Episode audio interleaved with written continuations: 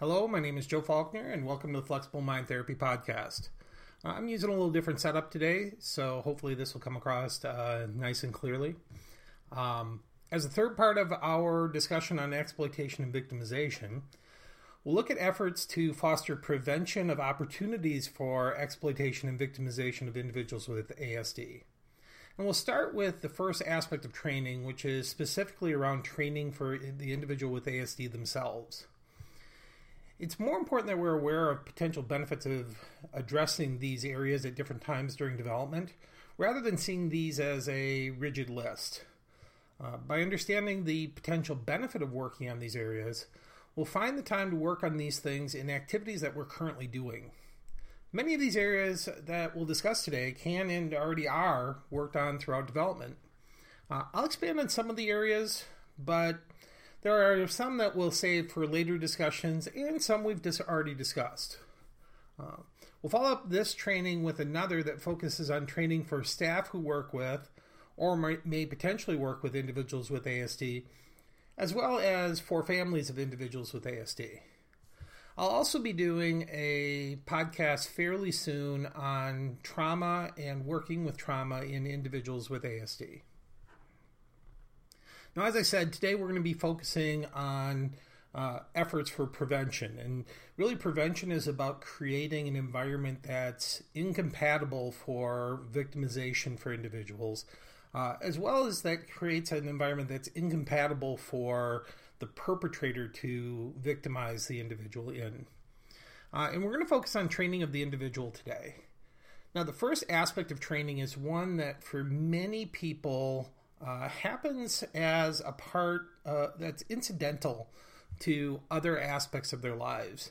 Uh, we often call these things self esteem or uh, self worth, but the area of training we're going to focus on here is understanding personal rights.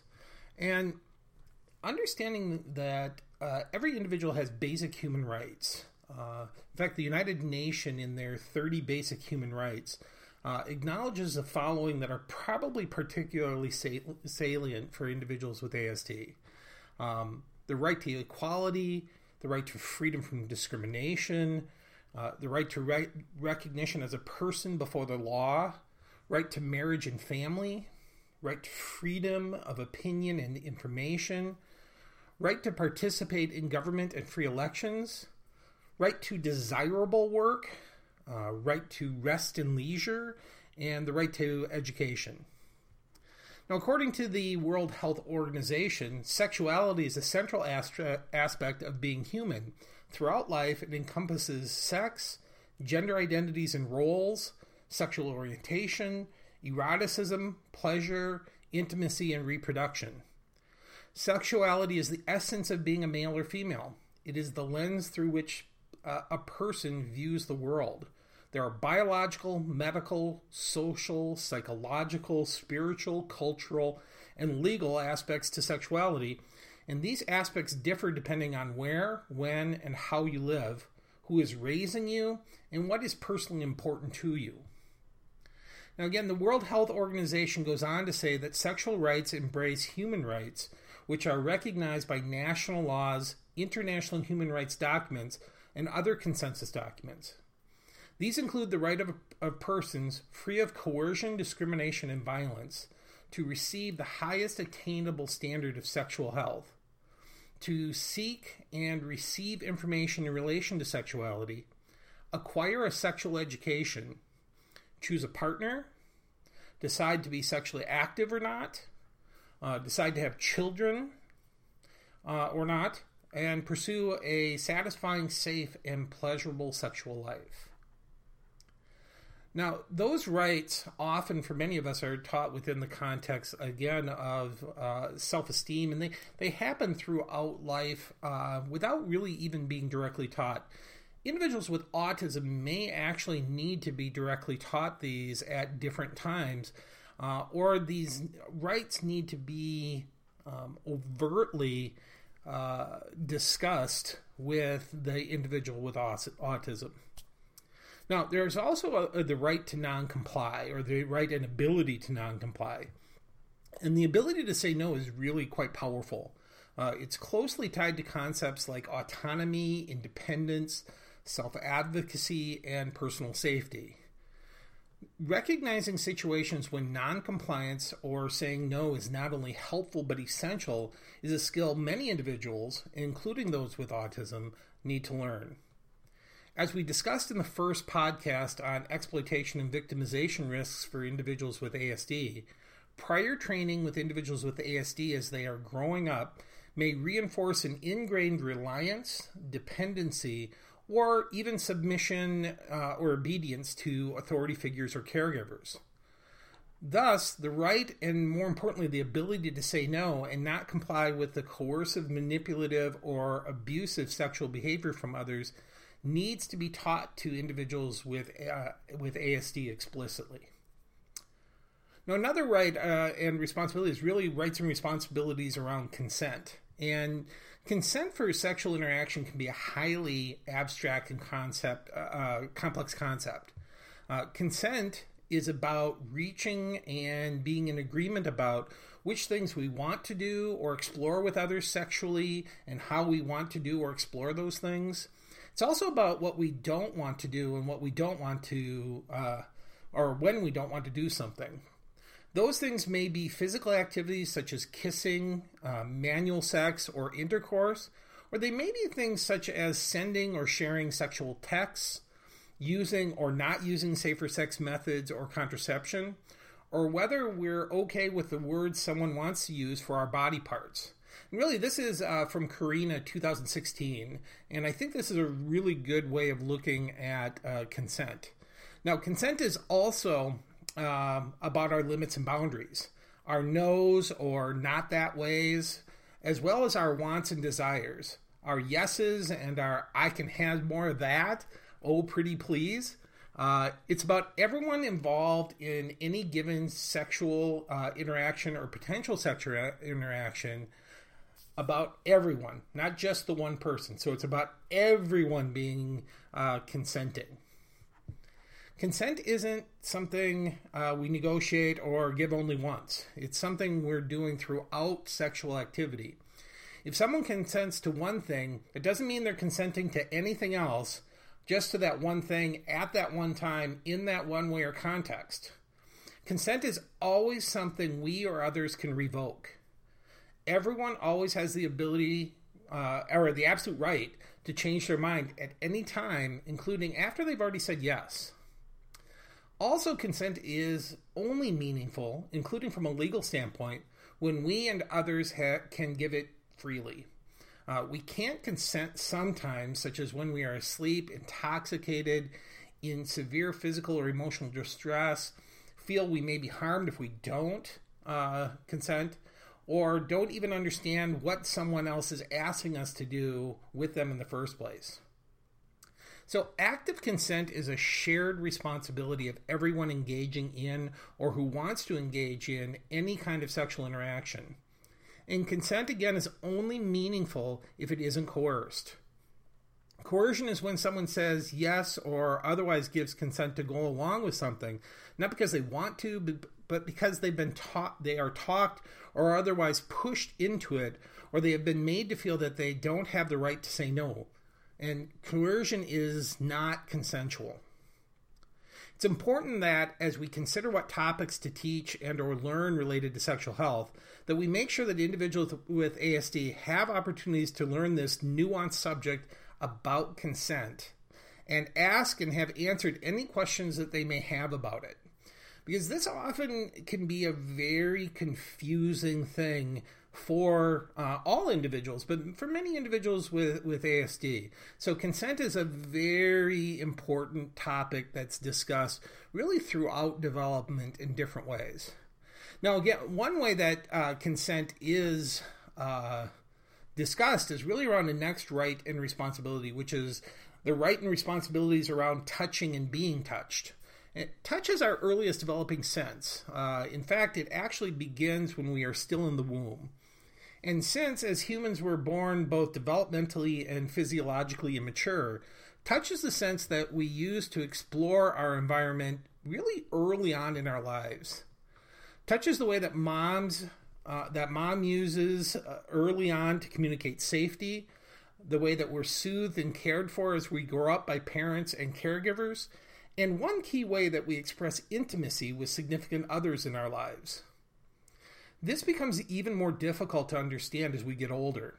Think of the waiter or waitress that touches us uh, as they take our order, or the coworker at the office who touches your back as he talks with you. These are two examples of many types of touch that occur throughout our days as adults. The rules around uh, when we can touch and cannot touch, who can touch us and when, who we can touch and when, etc., are all very complex and change over the course of our lifetimes. Because of this, touching rules may be difficult to understand for everyone. Learning this complex and hidden curriculum can be an important part of our developing sexuality. It's very closely tied to concepts of consent again and may change based on a number of contextual features that have to be monitored. This may even be more complex for individuals with ASD who may be hypersensitive, hyposensitive, or both to touch, depending on the type of touch. Books like uh, Autism and Appropriate Touch and an exceptional children's guide to touch can be very helpful as we are learning and teaching these skills. The Circles program from the Stanfield Company uh, also does an excellent job at helping to identify the touch that may be appropriate based on our relationships with others. Now, the next major area after those rights uh, for training is uh, a healthy self concept and self confidence. And you know, first, really in this healthy self uh, concept and confidence is really uh, to develop an appreciation of ourselves and of others. This is a key skill and is closely related to perspective taking, intimacy, and consent. Appreciation of self and others helps us to remember that our behaviors affect both ourselves and others in our environment. As we get older, this further reminds us that our intimate relationships with our significant others are meant not only to meet our needs, but also to meet those needs of our partners. A common concern that is brought up by some partners of uh, individuals with ASD can be that they seem only concerned about their needs, and they may seem to neglect the needs of their partners. This can occur both when each of the partners has ASD, as well as when one partner is uh, neurotypical and the other partner has ASD we can begin working on this appreciation of self, self and others really early on, and really as early as three to five years old, as individuals develop some inhibitory control and flexibility skills, such as the ability to demonstrate the correct response for a situation while inhibiting a well rehearsed or well learned response. And this is important because as we do that, we learn that we don't have to act a particular way just because that may be how we normally would do it we can act a different way that's appropriate for this contextual situation. This early development is built uh, upon during childhood, adolescence, and adulthood as we develop the mature skills of appreciating ourselves and our partners in a mature relationship. One part of developing an appreciation for self and others is privacy awareness. And it's important that all individuals develop an understanding of concepts related to the differences between public and private discussions, behaviors, and activities. As we discussed in previous podcasts, expectations around what is appropriate in these areas changes over the lifespan of individuals. Where an infant may be able to touch their genitals in public without any social ramifications, an adolescent or adult who does so may be subject to social ramifications at the minimum and may actually be subject to criminal proceedings. These changes in rules and expectations will need to be explicitly taught to some individuals with ASD. Because again, those changes in rules are really that hidden curriculum again. They're not explicit uh, and they're not explicitly taught often. So we need to bring those out into uh, the explicit awareness. Now, a second area that we would focus on for training in this uh, particular area of things is self worth. And self worth is key is a key skill in our development of appreciation for ourselves and others. Uh, our sense of self worth can be impacted on both by environmental factors such as socioeconomic level or family systems, and more internal factors such as mental health and perceived competence. Individuals with ASD can be at risk for development of low self worth due to ableism, which we discussed more in depth during the third podcast, social isolation, perceived incompetence at uh, social interactions, uh, dependence upon caregivers and others, and mental health issues. This is a skill that can that can again start. We can again start uh, its work early in the individual's development, possibly again as early as the first three to five years of life, as we work on developing healthy autonomy, mutual regulation, and interdependence. Now, a third area that we can work on that uh, relates to healthy self concept and self confidence is around taking responsibility for our own behaviors. We all go through periods in our development where it's easier and more difficult to take responsibility for our own behaviors. Owning one's own behavior and the consequences that it incurs is important in a loving, mature relationship. An important part of our relationships with others is understanding how our behaviors affect them and how we can change our behaviors to more positively affect them. This is a key skill again, and it relates to some of the ones we've just talked about uh, and how to express one's sexuality while respecting the rights of others. Now, a fourth uh, area in this uh, particular one is identify uh, for training is identifying our values and living by those values. The rules that we learn early in life grow later into the values that we live. This tra- transition from more mechanistic rules to more abstract values can be difficult for some individuals with ASD, as they have difficulty with both the flexibility required in this act and the more abstract nature of these values. We can begin working on this in middle childhood to early adolescence as individuals are ready. And again, the idea of identifying our values and living our values allows us to meet many of those rights that we talked about, you know, those basic human rights uh, that that we have. Now, uh, the last year we're going to talk about uh, in this particular area of training is self advocacy. And self advocacy is referred to as the ability to articulate one's needs and make informed decisions about the supports necessary to meet those needs. Self advocacy incorporates such skills as assertiveness, awareness of strengths and challenges, effective decision making, critical thinking skills, and looking and asking for help. Unfortunately, in teaching self advocacy, we may become focused on the individual's disability rather on their strengths and challenges both.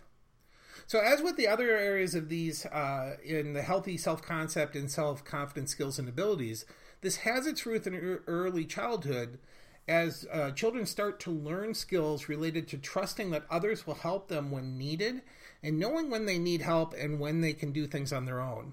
And again, this can be challenging for many individuals with autism. So it's important that we are overtly working on uh, self advocacy, not just from the standpoint of identifying when we need help, but also identifying when we can do things on our own, when we can be uh, competent and confident at uh, doing those things. Now, the next major area of training is options for healthy sexual identity, orientation, and expression. And the first aspect of that is really around identity. And the term, uh, the term identity comes from the Latin noun identitas, which I'm hoping I said correctly, uh, which means the same. The term referring to a person's me- this term uh, is referring to a person's mental image of him or herself and implies some sameness with others in a particular way. So each individual may have a number of different identities, such as an ethnic identity, a religious identity, or a national identity. Now, one identity that can have significant impacts on our uh, on us as our, our, our, and on our sexual orientation expression is our sexual identity. Uh, and sexual identity is how one thinks of oneself in terms of to whom one is romantically or sexually attracted. Sexual identity may also refer to sexual orientation identity, which is when uh, people identify or disidentify with a sexual orientation or choose not to identify with a sexual orientation. Sexual identity and sexual behavior are closely related to sexual orientation, but they can be distinguished from one another with identity referring to an individual's conception of themselves, uh, behavior referring to the actual sexual acts performed by the individual, and sexual orientation referring to romantic or sexual attractions toward persons of the opposite sex or gender, the same sex or gender, to both sexes, or more than one gender, or to no one. Uh, and one of the keys, uh, or I apologize, one of the, uh, uh there's a good tool out there called the genderbread uh, person that really goes over this, I think, in a in a very uh, fun but very nuanced way. So, understanding the options for healthy sexual identity, orientation, and expression allows the individual with ASD to learn and apply their sexual desires and fantasies in safe, fulfilling fashions. It will also help them to identify when they may be pressured to do things that do not fit their identity and which place them at risk of being exploited. Open and honest discussions in this area help uh, to remove the uh, taboo that can have significant impacts on individuals' sense of self, on their identities, and ultimately on their underlying mental health. Now, another area that we may work on uh, related to the overall area of uh, options for healthy sexual identity, orientation, expression gets into uh, self uh, self sexual expression. And the most common method of self sexual exploration is through masturbation. And masturbation serves to inform us as to what feels good to us, what pressures, body parts, sex toys, uh, sensations, and rhythms are most pleasurable for us. For most people, masturbation is a way of achieving orgasm, and it is often the case that we become the experts on what works best for us to achieve that goal as a part of uh, uh, masturbation. So even as we're looking at more uh, sex with others, masturbation can form our way of understanding our own bodies. So for many individuals, masturbation may be their first, and for some, their only source of sexual expression. Now, things we may explore, uh, explore around uh, self sexual expression may include, as we were just talking, healthy masturbation, but also beyond that, um, how to enjoy sexual feelings without necessarily acting uh, on them, and about our sexual fantasies, uh, and both it, when they are appropriate and when they may not be. As we've discussed before, there are a number of messages that come from online or other sources of media that can impact on how individuals understand and express their sexual feelings and fantasies. There's also, because of the nature of these messages, opportunities for individuals to have their interests, desires, and or fantasies exploited by others so that they can then be victimized. Learning about sexual fantasies and how to enjoy them without acting on them can help to protect the individual from being exploited and or victimized. Now, the next area that we'll look at under this is really our sexual orientation identity and expression with others.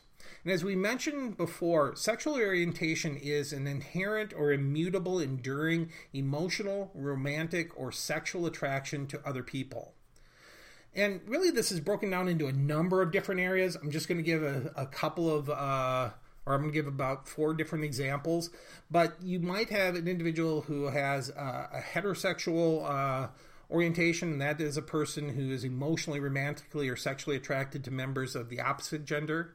Um, there's homosexuality or a situation where a person is emotionally, romantically, or uh, sexually attracted to members of the same gender. Bisexuality, where a person is emotionally, romantically, or sexually attracted to more than one sex, gender, or gender identity. Uh, though not necessarily simultaneously and in the same way or to the same degree. And there may be individuals who fit more of an asexual uh, orientation where there's a lack of sexual attraction or desire for other people. The next major area of training is options for healthy gender identity and expression. And gender identity is a fundamental identity. Um, it, gender identity refers to one's innermost concept of self as male, female, a blend of both, or, or neither, how individuals perceive themselves, and what they call themselves. One's gender identity, identity can be the same or different from their sex assigned at birth. And when we look at these, some important concepts are things like gender expression, which are the external uh, appearance of one's gender identity, usually expressed through behavior, clothing, haircut, or voice, and which may or may not conform to socially defined behaviors uh, and or characteristics typically associated with being either masculine or feminine. Often, gender identity will develop in accordance with a physical with uh, one's physical gender characteristics. A baby with an XY sex uh, chromosome and male genitalia will generally uh, be assigned to the male gender and will show male typical behaviors and have male gender identity. But for a number of different reasons, an individual may develop a gender identity that is not in accordance with their uh, external genitalia. In these cases, they may or may not demonstrate behaviors and, an, and express an identity that is different than cultural expectations.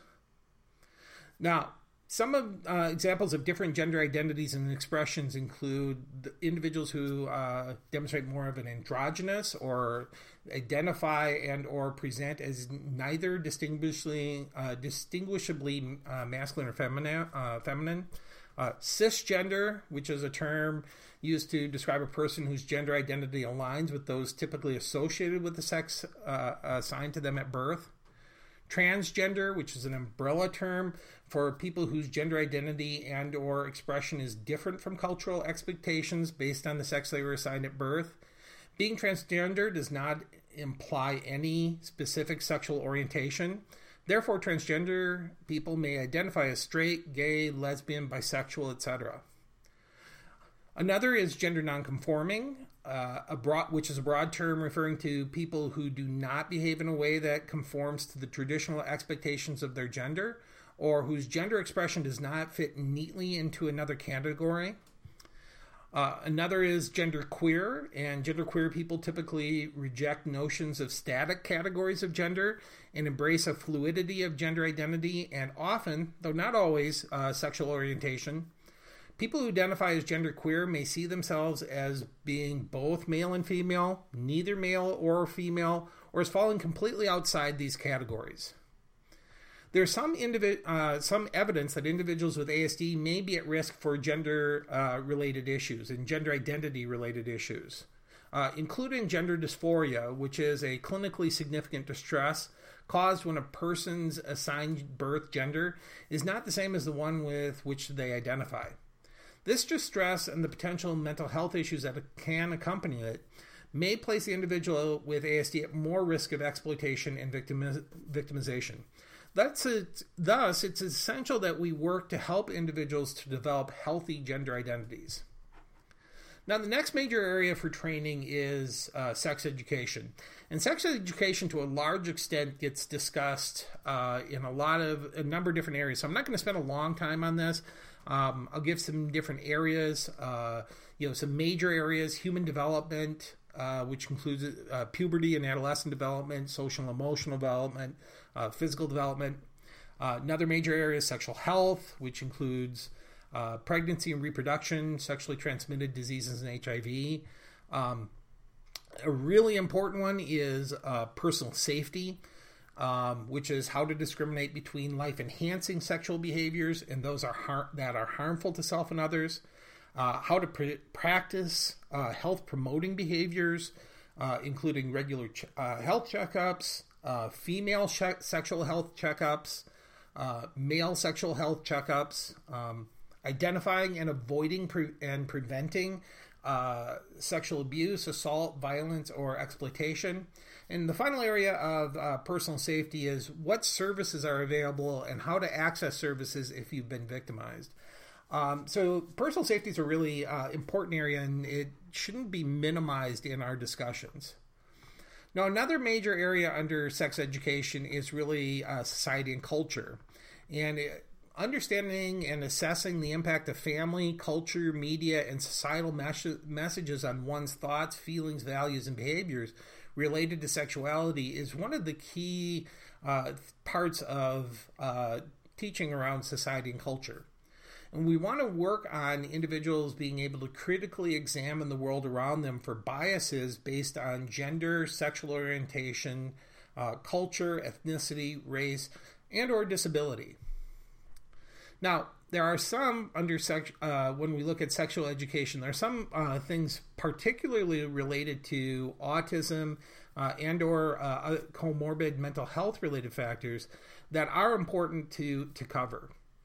Um, one, you know, when we look at social cognition, uh, perspective taking and empathy, uh, understanding and expression of nonverbal cues, and hidden and the hidden curriculum, are all things that are actually pretty important as we're wor- working to understand uh, concepts like consent, um, whether this person wants to be touched or not be touched, how they feel about things. Um, because many of the cues are very subtle and they, they need to be um, they need to be monitored fairly closely as we're with others. Now, uh, another area under autism and and or comorbid mental health related factors relates to regulation. And individuals with ASD may have a number of different challenges uh, with regulation that may need to be addressed throughout development. Uh, they may need to uh, develop skills um, both through habilitation or compensate. Uh, let me start that one over. They may need to uh, develop skills both through uh, habilitation or compensation for and or amelioration of the impact of difficulties in these areas on their development and express expression of mature and healthy uh, relationships and sexuality. You know, and one really good example of this is around sensory um, uh, sensory uh, defensiveness, sensory uh, processing. Um, so, sensory components of intimacy may be very difficult for individuals with autism, and they may be difficult for many individuals to, uh, at that matter. Um, sexual expression, intimacy, and romance are inherently sen- uh, sensory acts. Uh, sensitivity to certain aromas can affect the tolerance for body odors, cleaning products, cologne, and perfumes that limit the contact with other people in uh, public spaces. Due to tactile sensitivity, gestures of reassurance or affection, for example, a touch on the forearm or a hug, can be perceived as an overwhelming, restricting, and unpleasant sensation. The typical partner may resent the obvious lack of enjoyment in response to affectionate touch and avoidance of tactile experiences during intimate sensual or sexual moments. Sex itself often involves sharing bodily fluids and very close con- uh, interaction of body uh, bodies against each other. For this reason, it can be a potentially extremely pleasant or unpleasant experience for someone with ASD and sensory issues. It's important that we explore uh, an individual's particular sensory needs uh, with with many individuals with ASD at different life stages and find ways for them to address their needs as well as how they can communicate around this very sensitive area with their partners. Um, and again, I think that's one of the real keys here. It's the understanding and awareness of what uh, my needs may be, and how do I communicate that to my partner so that we can have a mature and healthy relationship around these things. Uh, often, when we think about sensory, sensory is something we think about with younger kids, but we don't think about as uh, individuals get into adulthood, those same sensory um, needs are present and may affect uh, the healthy uh, uh, sexual uh, expression that they can have with another partner. So, another area of regulation is around emotional processing and regulation. And here are a couple examples of how difficulties with emotional processing and regulation may impact on individuals with ASD's relationships, health, relationship health, and safety. So, research uh, has uh, shown that uh, emotional processing can be difficult for some individuals with autism. It can be even more difficult for individuals with autism to understand the emotions of others when the emotions re- expressed are deceptive, uh, as they may be uh, the case when interacting with a possible sexual offender. Uh, it's been found that uh, high functioning children with autism were less able to identify facial expressions that uh, depicted deceptive emotions and were less able to understand the reasons why someone would display a deceptive facial expression compared with age and gender match control children. And offenders attempt to gain trust from potential victims and often do so by being deceptive. Therefore, they may display deceptive emotions that may be that may not be recognized by some children with autism. Now, another area under emotion processing that uh, may alternatively um, be looked at is during moments of personal distress when empathy and words uh, and gestures of affection would be anticipated as a means of emotional repair, the typical partner may be left alone to get over it by their partner with uh, ASD. And this is not a callous act. Uh, for the partner with, with Asperger's or ASD, the most effective emotional repair mechanism is often solitude. And he or she assumes that that is, or may assume that this is also the most effective emotional repair mechanism for his or her partner. The partner with ASD may also not know what to do or may choose to do nothing because of a fear of doing something that would make the situation worse. And at times we can, uh, so the, you know, those are a couple examples of uh, how emotion regulation shows up at different times in life and how it can certainly um, impact both on safety in the first example as well as uh, our uh, intimate and relationship with our partner uh, in the second example. Unfortunately, at times we can uh, abandon work on emotional processing and regulation in favor of, of, working on more complex skills related to social cognition, uh, such as perspective taking. It's important to remember that these skills can be fundamental to identifying risky situations in people and they are essential in the relationship development and management with partners. Now, another area we'll talk about really briefly is uh, on mental health impacts on sexuality. And this is an area I don't think uh, is discussed often enough with really anyone, but I think it, particularly individuals with autism who can be more susceptible to uh, certain mental health uh, uh, impacts. Uh, I think it's important to know kind of how they those mental health impacts might affect um, sexuality. So, co-occurring uh, disorders may, in and of themselves, create difficulties and challenges with development of relationships, sexuality, and/or gender identity. Ex- anxiety and depression may decrease the likelihood that individuals will engage in relationships with others. Uh, these, as well as other mental health issues, may impact on desire, arousal, and the ability to climax when an individual does engage in sexual activity with themselves or others. These may increase risk of excessive or inappropriate internet use, which can lead to unhealthy understanding and expectations around gender identity, sexuality, and relationships. And we really have discussed that uh, a few times now. And finally, uh, the potential impacts of individuals' mental health diagnoses really should be discussed with the individual as a part of self advocacy training.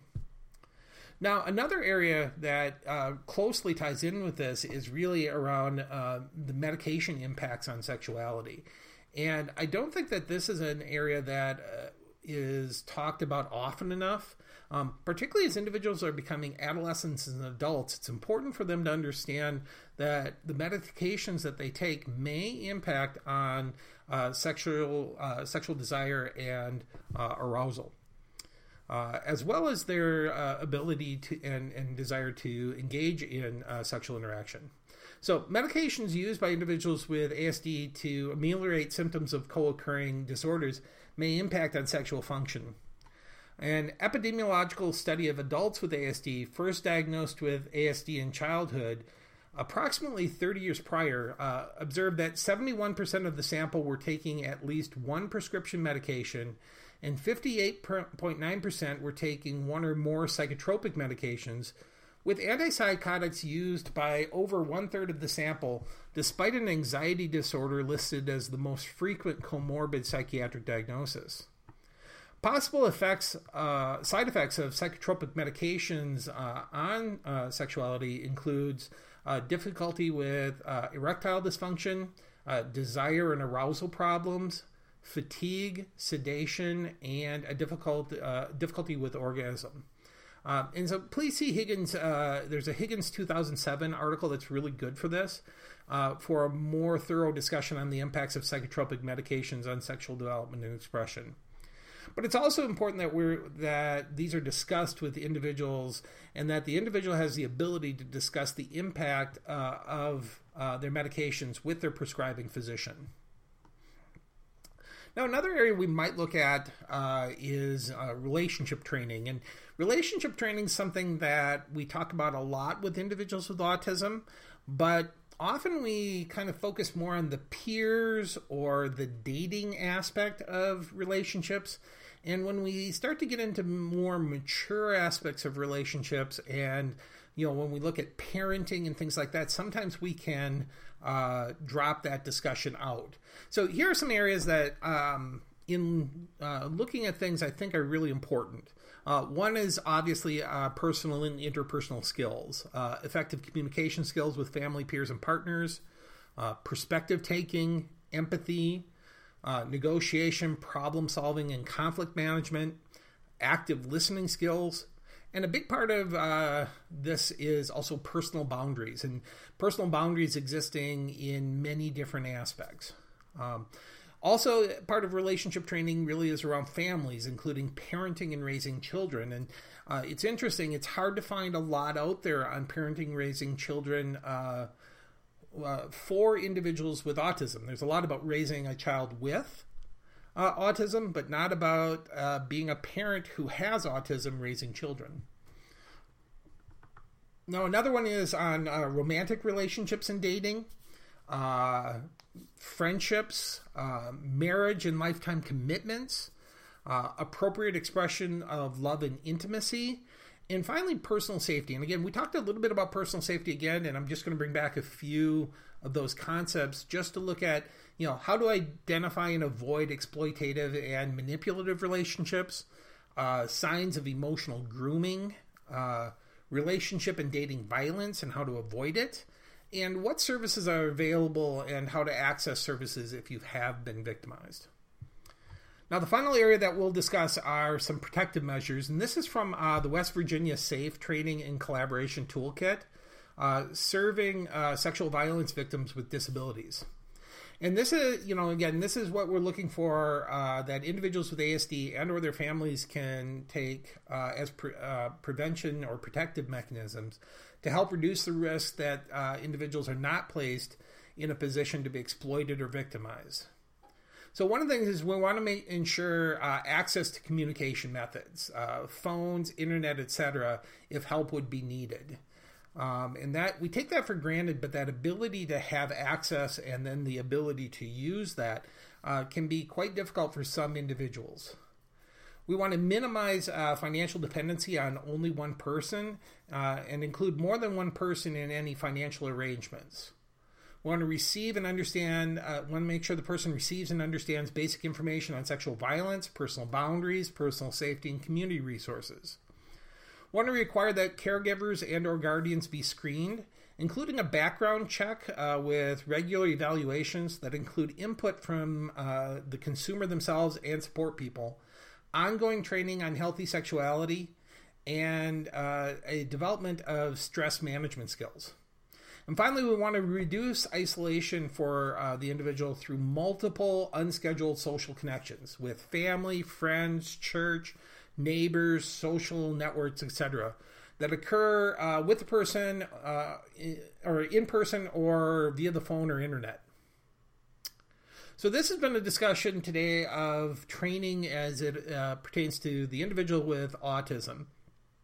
In the next podcast, I'll cover uh, the next area of prevention that in, that enhances creation of an environment that's incompatible with victimization, which is a training for families and staff working with individuals with autism. Now, an outline for this podcast, along with the related bi- bibliography, can be found on my flexiblemindtherapy.com uh, website. Thank you for joining me today.